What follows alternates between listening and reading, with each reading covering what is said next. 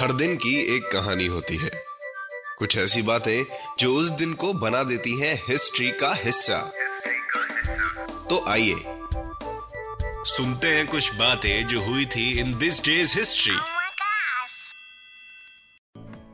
hello and welcome to this day's history जहाँ मैं आपको आज के दिन दुनिया भर में होने वाले कुछ इंपॉर्टेंट इवेंट्स के बारे में बताऊँगा। तो चलिए शुरू करते हैं। अक्टूबर 16 को इंडियन नेशनल मूवमेंट में काफ़ी इंपॉर्टेंट डेट माना जाता है। आज ही के दिन 1905 में ब्रिटिश वॉइसरॉय लॉर्ड कर्जन के ऑर्डर्स से बंगाल का पार्टीशन हुआ था। बंगाल को तोड़ने के डिसीज़न के साथ ही देश में एक रेवोल्यूशन की लहर दौड़ पड़ी थी। इससे अब तक ब्रिटिश गवर्नमेंट का रूल करने का तरीका भी खुलकर सामने आ गया था। इससे इंडियन फ्रीडम फाइटर्स के स्ट्रगल को एक नई दिशा मिली।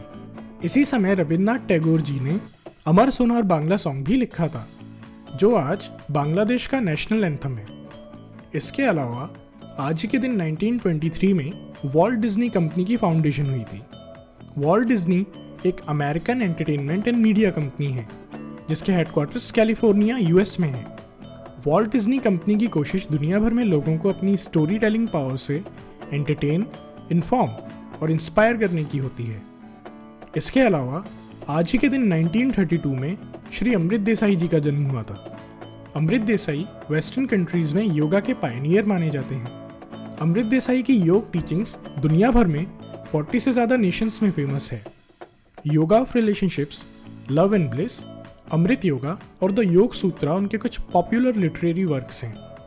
Amrit Desai Kripalu yoga and I am yoga brands के क्रिएटर भी हैं। इसके अलावा, आज ही के दिन 1946 में श्री नवीन पटनायक जी का जन्म हुआ था।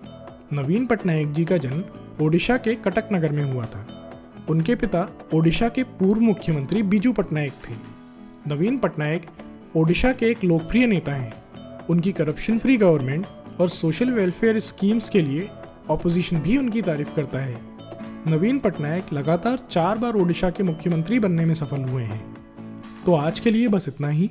अगर आप हिस्ट्री के फ़ैन हैं तो चाइम्स रेडियो के इस वाले पॉडकास्ट को ज़रूर लाइक, शेयर और सब्सक्राइब करें, जिससे आपका कोई भी हिस्ट्री पॉडकास्ट मिस ना हो जाए।